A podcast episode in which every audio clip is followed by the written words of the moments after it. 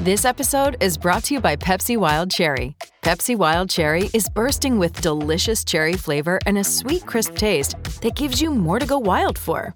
Getting wild may look different these days, but whether it's opting for a solo Friday binge watch or a big night out, everyone can indulge in their wild side with Pepsi Wild Cherry. Also available in Zero Sugar. So grab a Pepsi Wild Cherry and get wild.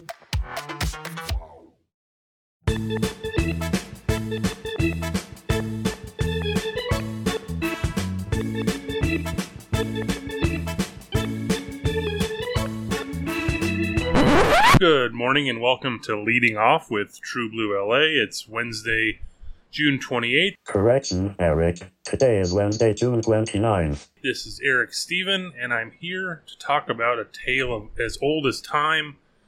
The Dodgers are having trouble uh, scoring runs in the uh, pitcher's paradise of. Co- Wait a minute. They're at Coors Field and they can't score? Wow. So the Dodgers uh, were shut out on Monday by Chad Kuhl and Chad Kuhl alone. He went all nine innings. It's only the sixth time the Dodgers have been shut out by the Rockies um, at uh, at Denver uh, in 30 years as a franchise, um, and the only time one single pitcher has done it to them.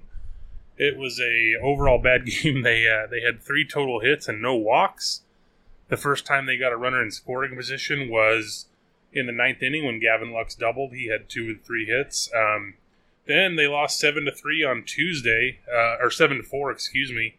Um, but by you know by that it looks like the an avalanche of runs uh, uh, compared to Monday. But uh, in this one, they fell behind early. The Dodgers did because uh, uh, Clayton Kershaw was uncharacteristically wild. He walked four in the first two innings. He gave up six runs. He was hit around, couldn't really uh, find the strike zone, and then the pitches he tried to get in, they they really hit his fastball. They got I think uh, six hits off of his fastball. He got no swings and misses on the pitch. Uh, it was rough. Uh, six runs, most in six earned runs were his most in four years. Uh, it was a rough start. Uh, the Dodgers are one and four at Coors this year, and they're only scoring three runs a game.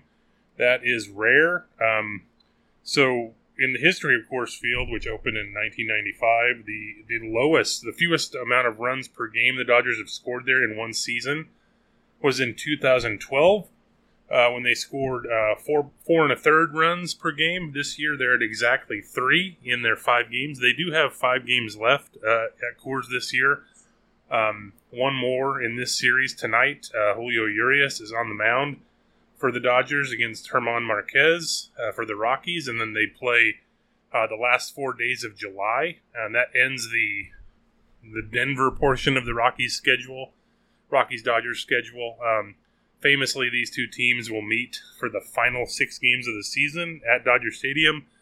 A weird scheduling quirk, a quirk that was brought on by the lockout, which uh, wiped out the first week of the regular season, and then those uh, first week of games were sort of uh, redistributed uh, throughout the year.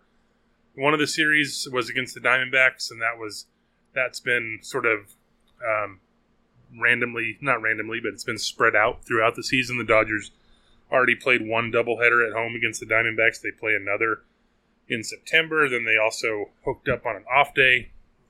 The Dodgers against the the Rockies uh, had three games added to the end of the schedule, which already was going to be against the Rockies. So you have this. Uh, it's like it's like the minors the last couple years where they've they've gone to six game series against opponents, and the Dodgers are just going to end their regular season like that. So uh, it's not the old days with uh, super expanded rosters in September, but you can totally see a minor league. Maybe they'll they can get a minor league call up, and he can just be super familiar by uh, playing a six game series at the end. But yeah, they they really struggled at Coors this year. It's very rare. Then again, the Dodgers have kind of struggled offensively everywhere for the last month, outside of the series uh, last week in Cincinnati. But if you go back uh, almost a, basically a month, uh, the last 28 games, the Dodgers are averaging exactly four runs per game on the season. Uh, they're just just about five runs per game, which leads the National League somehow still. Um, even though they haven't done much over that those 28 games when they haven't scored much, uh, they're only 14 and 14. So it's been a a real rough stretch. Now Mookie Betts is out, but it, it that hasn't encompassed all of that stretch. In fact, it's only um, he was active for the first 17 of those 28 games, and, and Mookie himself was struggling, at least especially in June. Um, so he's out. Mookie Betts is out with a cracked rib. Um, Dave Roberts was a guest on um, the New York Post's uh, The Show podcast with Joel Sherman and Jon Heyman. On Tuesday, he said um, Mookie Betts would start baseball activities on Wednesday. Uh, he said the best case scenario for Betts' return was seven to ten days, but it, uh, he sort of walked that back a little bit uh, in like the pregame session with the beat reporters in Denver. Uh, basically said there's no timetable for Mookie Betts' return, but like even if you go best case scenario for Mookie Betts, he, that's basically like July 7th or 8th or something like that. And then there's only about a week's worth of games after that till the All Star break, so you could very well see a scenario where uh, Mookie Betts gets um, sort of stretched out, or like his return gets stretched out until after the All Star break to give him more rest. Then again, maybe, maybe they'll be like super desperate. I don't. They're not going to rush him back by any means, but uh, we'll see how long uh, this takes to heal, and he'll be back. But it could be a while. Um, so yeah, it just really throws a wrench into things, and we'll talk about uh, what they're sort of trying to do in Mookie Betts' absence in a little bit. So with Mookie Betts out, uh, the Dodgers have to start one of their quote unquote bench players every single game. I'm being a little bit generous here in expanding the bench, uh, including uh, instead of the the four person bench that they have, I'm really including five players because it's all like extra people called up. So Hanser Alberto started at second on Tuesday. He actually homered. Uh, Trayce Thompson's got a little bit of a run here in right field. Uh, you know, they traded for him last week. He's six for 22 with a home run and a double for the Dodgers. Done been pretty well so far, and he, he's pretty solid uh, defensively out there. We talked, I think, over the last week or uh, at least a few times on this very podcast um, how the Dodgers will likely try several options to see what works on the bench. It's kind of like what they did last year. They were they started last year with some rookies on the bench, didn't quite work. They tried to bring in some veterans.